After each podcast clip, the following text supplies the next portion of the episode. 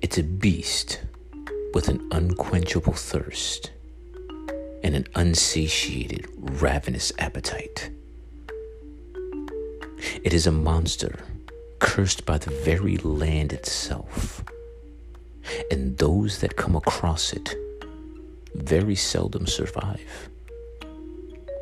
Those that do know not to venture into the woods alone, for it may find themselves within the gaze of the skinwalker.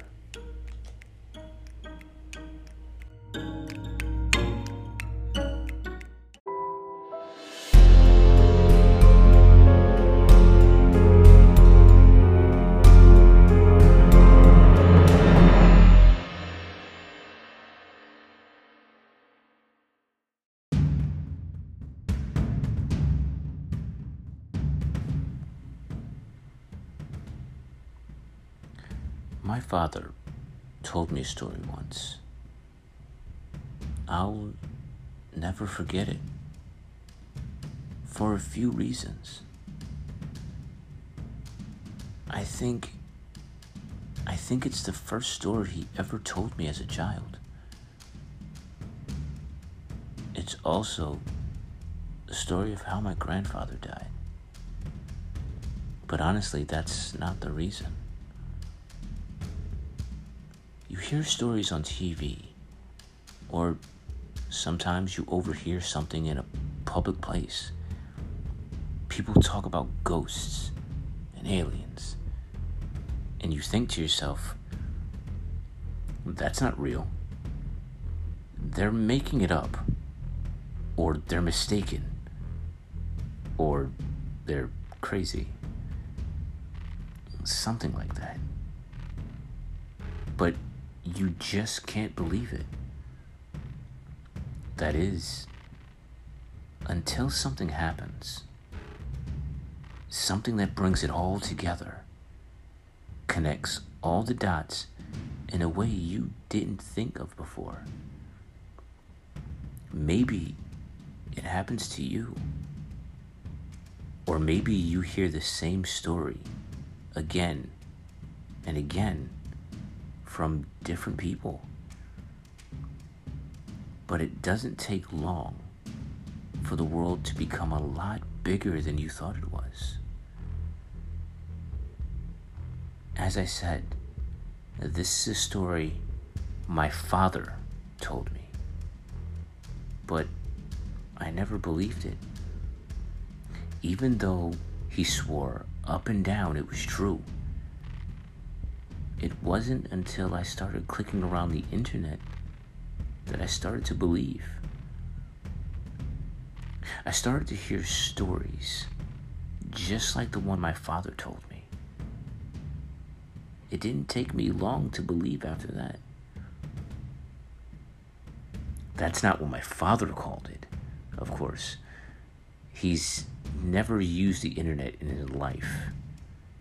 He wouldn't know what the online community had taken to calling it. When he chose to call it something other than it or that thing, he called it a skinwalker. After an old Cherokee tale his grandfather told him. But I'll tell you the story the way he told it to me.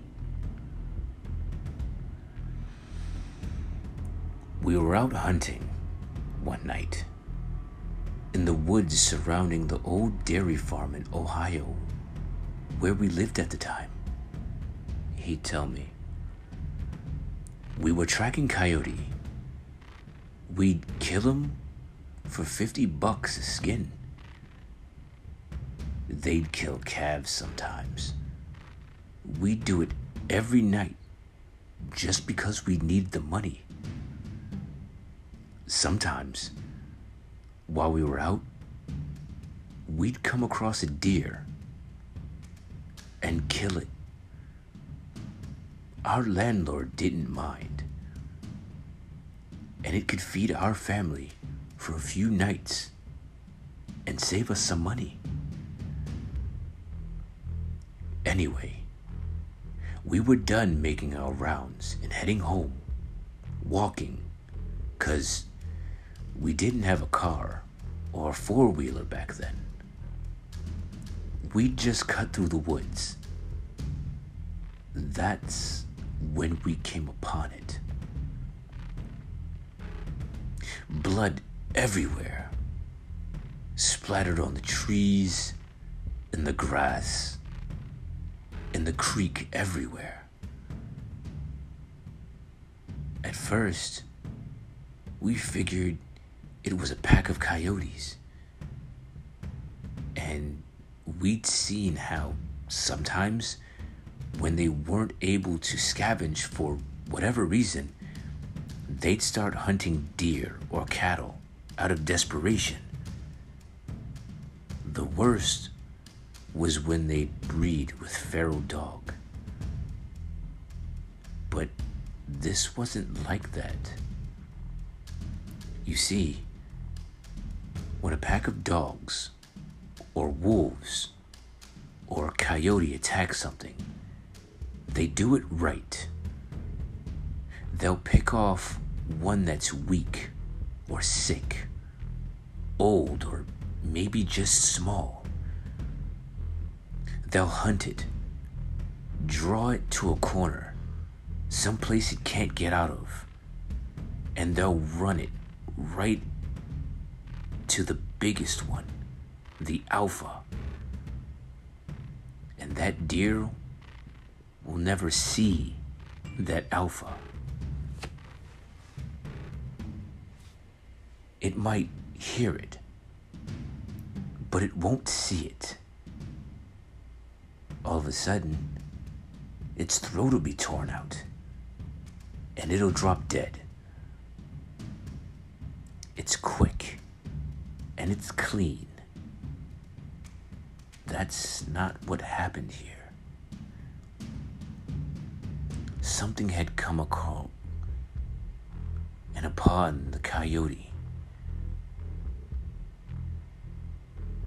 Coyotes won't attack a group. Wolves wouldn't either. They'd get too much of a fight.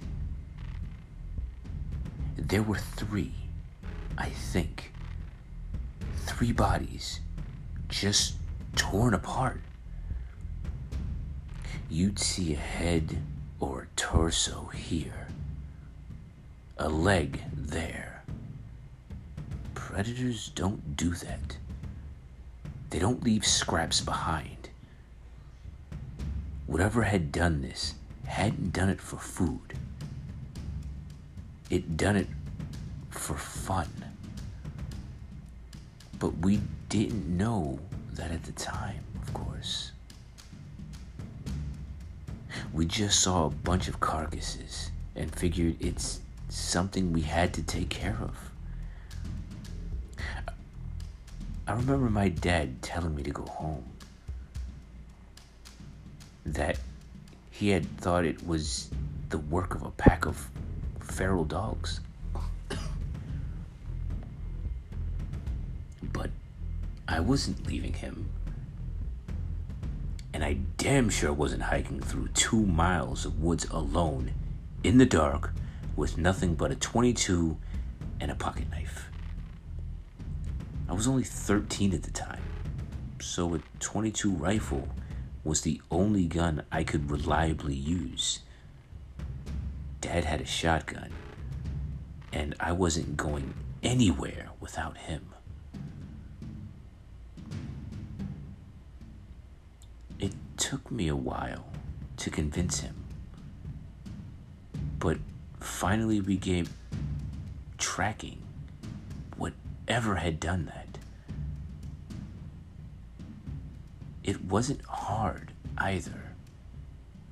We just followed the blood.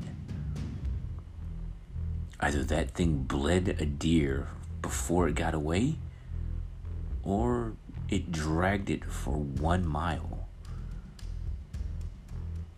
I don't know, but what I do know is that I'd never seen my dad scared before that night. We started hearing the most horrible sounds. Now, I've been in the woods a lot in my life. And I've seen and been all over the world. But I never heard noises like I heard that night. I heard things screaming. I heard deer, fox, rabbits, raccoons, and birds. All of them afraid of something and hightailing it. Keep in mind, this is maybe 12 or 1 o'clock in the morning. Except for foxes and some birds, nothing was supposed to be awake at that hour. But they were. And they weren't just awake, mind you, they were on the run. That night, I saw a flock of birds flying straight into trees trying to escape something. We came upon a pack of coyotes and nearly shot a couple thinking that they had their eyes on us. But then we saw they were running from something. Nothing towards us, though. They didn't even notice us, they went right past. Then some deer did the same and then some rabbits, squirrels, and foxes, even a couple of wild hogs. These critters were supposed to be hunting each other, and the only thing they cared about at this time was getting as far away as possible from whatever it was chasing them. We should have put two and two together that maybe whatever we were tracking wasn't something we were supposed to see and wasn't something we could kill. And to this day, I don't know why we just didn't go home. I guess we were curious. I think that was my dad's nature to go towards trouble, to the fight. And being aware of these things my father did during the war, I figured it was best to stay by his side. We finally reached the open valley. It was normally a soy field, but it wasn't in season, so it was just flat dirt. That's when we saw the tracks. Animals fleeing the forest had leveled up everything in their path. But where that deer bled, nothing had taken a single step it was like whatever was responsible that had left it for us to find. These tracks were shallow. Whatever it was couldn't have weighed more than a few, maybe a hundred pounds. But that didn't mean much. A bobcat weighing 40 pounds soaking wet could tear out your throat if you ain't careful. The fact this thing was lighter just meant it was probably quick. It was going to be very tough to hit. So we followed the tracks, and it didn't take us long to find where they led. There's an old schoolhouse that sits on the top of the hill half of it had been ripped out by tornado, but nobody lived there. Not for a long, long time. Sometimes we'd caught homeless people in there or drug addicts looking for a safe place to shoot up.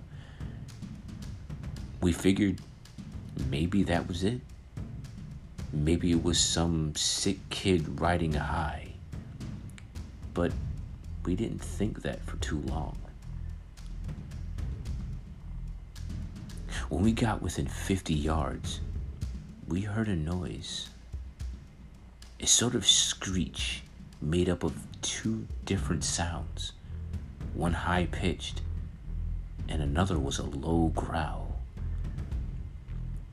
It was making both sounds at the same time, if that makes any sense at all. We approached to within 20 yards, and we heard another sound, different this time. I remember thinking that it sounded like paper being torn apart while someone was swinging water back and forth in a bucket. Dad looked at me, knelt down, and whispered. He told me I had to stay behind him because they were about to corner their prey. Any animals willing to fight will fight when it's cornered, especially a predator. But we can tell by the tracks that there's only one. He tells me it's probably a single feral dog, most likely rabid.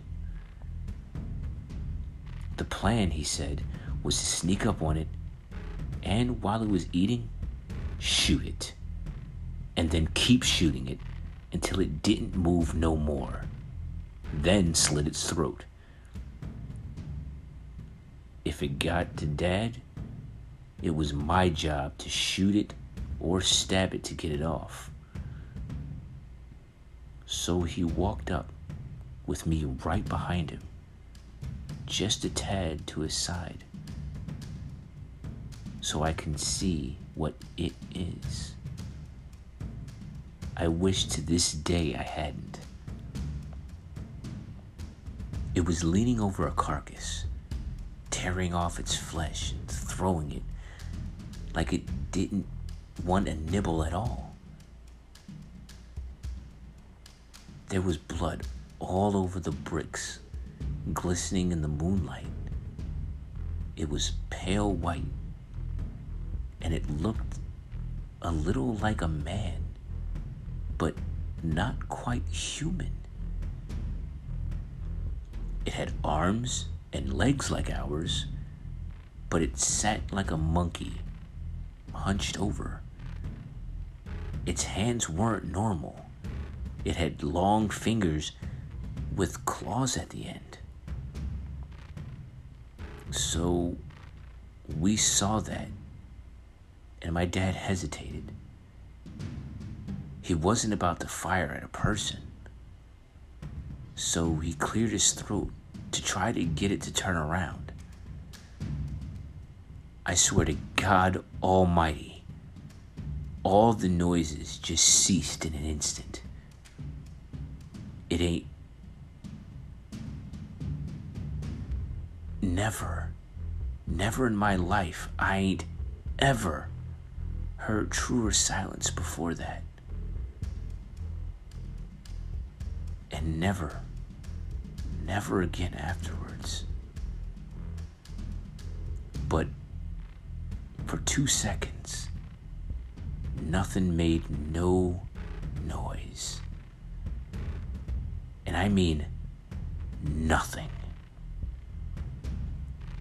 This made it all the louder when that thing turned around and made its shrill cry and pounced on Dad. He got a shot off. I think he missed. If he hit it, it didn't phase the thing one bit. But it was on him, tearing entire parts of him off. I start shooting it with the 22 point blank, but it barely bled at it at all. I got off five rounds, and then I started hitting it with the butt of the gun. It didn't budge or even register that I was there.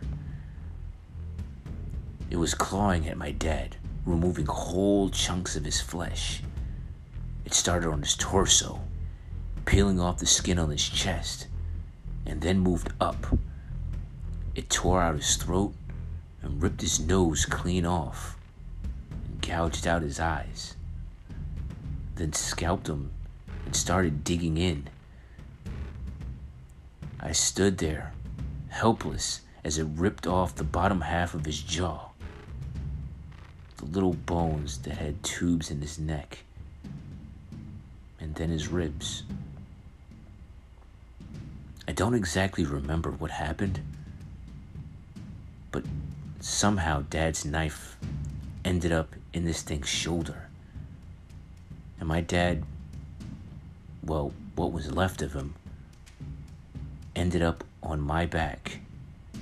I was running, and by God, I was going faster than I have ever run before or even after. And it was following me. I ended up back in the forest, opposite the woods we started in. I was heading toward my landlord's house because it was the closest thing to help nearby. But even that was half a mile away. All the while, I can hear this thing screeching and moaning. I heard branches cracking and getting thrown around and I was cracking so loud. Often, that sound sounded like someone was taking an axe to every single tree I passed. But I never looked back, not once. The thought didn't even cross my mind. Finally, I tripped and fell over some gravel. And I looked up to see my landlord and a bunch of his buddies drinking at a campfire. I screamed and cried, and they came over. I told them to call an ambulance, and my landlord looked at me and said something I'll never forget. What's that on your back? He asked me. Just as the words left his mouth, it dawned on him, without my saying a single word. It was one of those god awful fangled shirts that my dad wore everywhere, he realized. And it was damn near all that was left of my dad.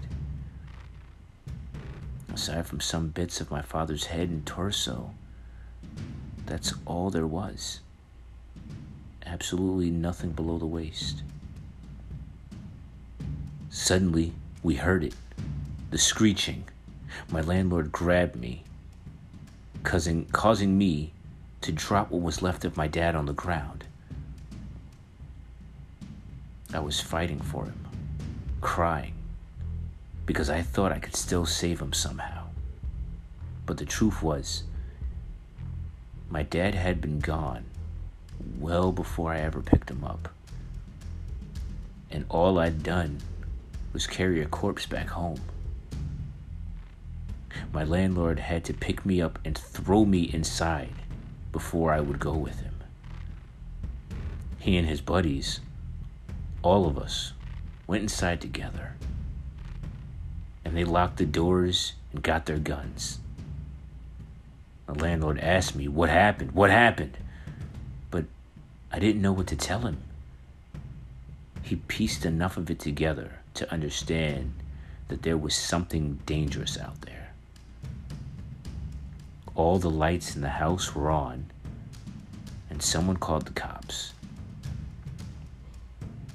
They would get here as soon as they could, but that would only mean that it would be about 15 minutes, possibly longer. We looked outside and saw it walk in just in front of the fire that they had made. No one knew what it was. One of them said it looked like an ape. Suddenly, something came crashing through the window, and we all fired at it, but barely realized it wasn't the thing. No, it was my landlord's dog. Well, his body anyway. His head and his legs were missing. We had just started pushing a few things in front of the doors and windows to form something of a barricade when we heard something in the garage. I remember one of his friends saying that the doors were open. We heard metal and glass being ripped and smashed. We dragged a couch in front of the door and a TV to the front door of the garage for added measure. It banged around some more, but then it got quiet not silent like it was before. We could hear it move, and the guys were talking, making sure that their guns were ready. Someone handed me a pistol. No sooner than I had cocked the hammer back when we started to hear something shatter upstairs. Then we heard it screech again, except this time it was louder and it didn't echo and fade out because it was inside. We had all rushed to the one door that led upstairs. And when we got to it, just as that thing did, it opened just a bit, and four or five men just slammed into it and managed to get its hand through. Someone with a shotgun took care of that. Put the barrel right up to the wrist and pulled the trigger, blew his hand clean off. That that only pissed it off though.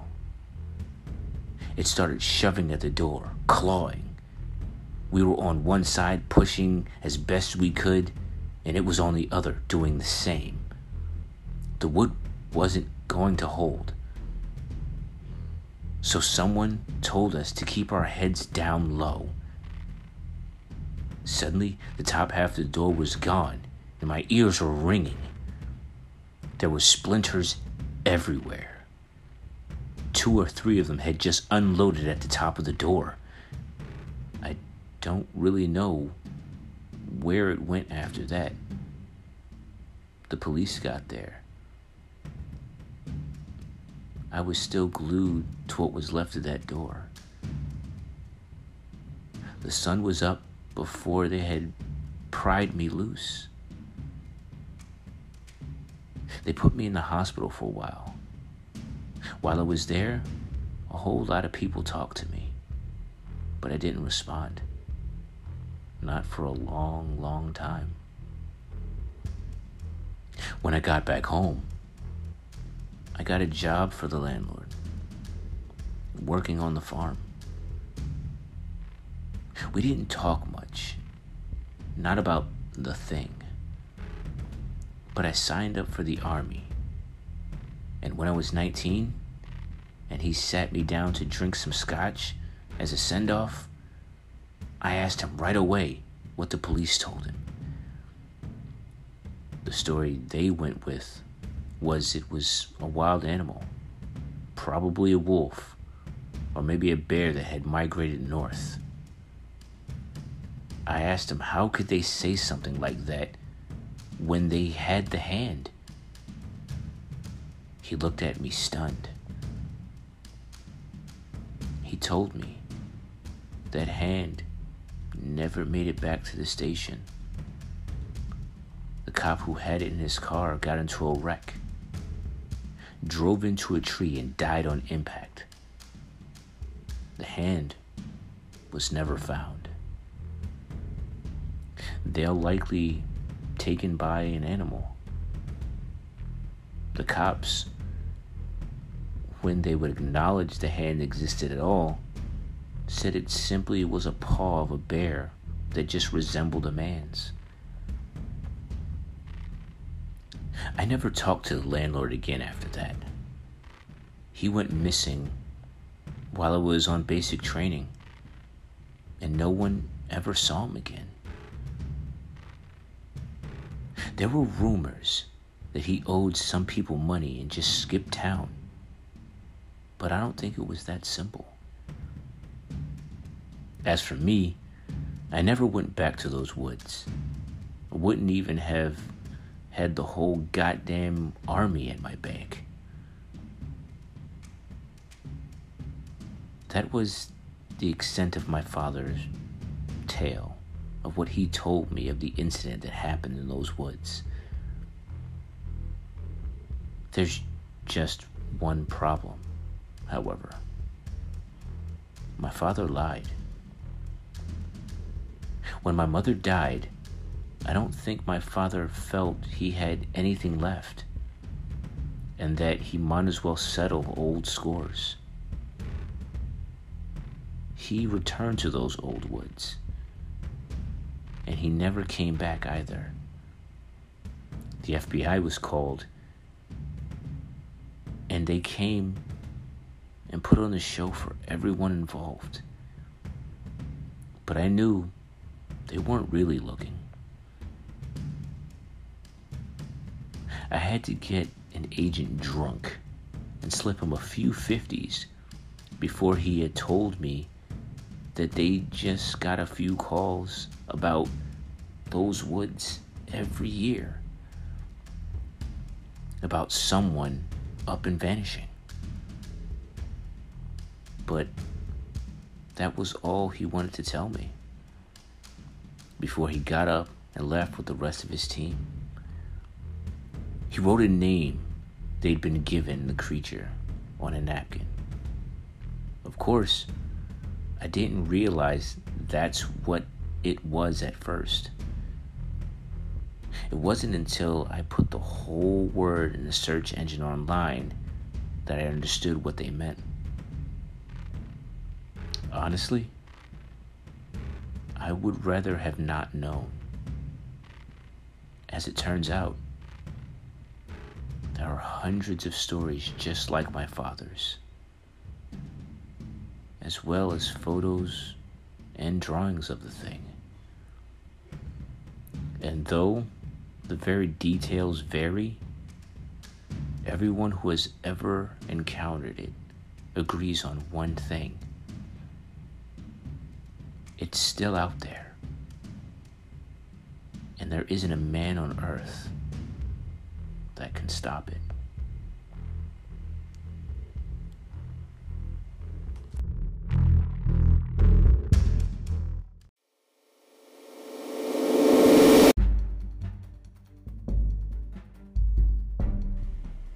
Hey guys, this is Darkness here.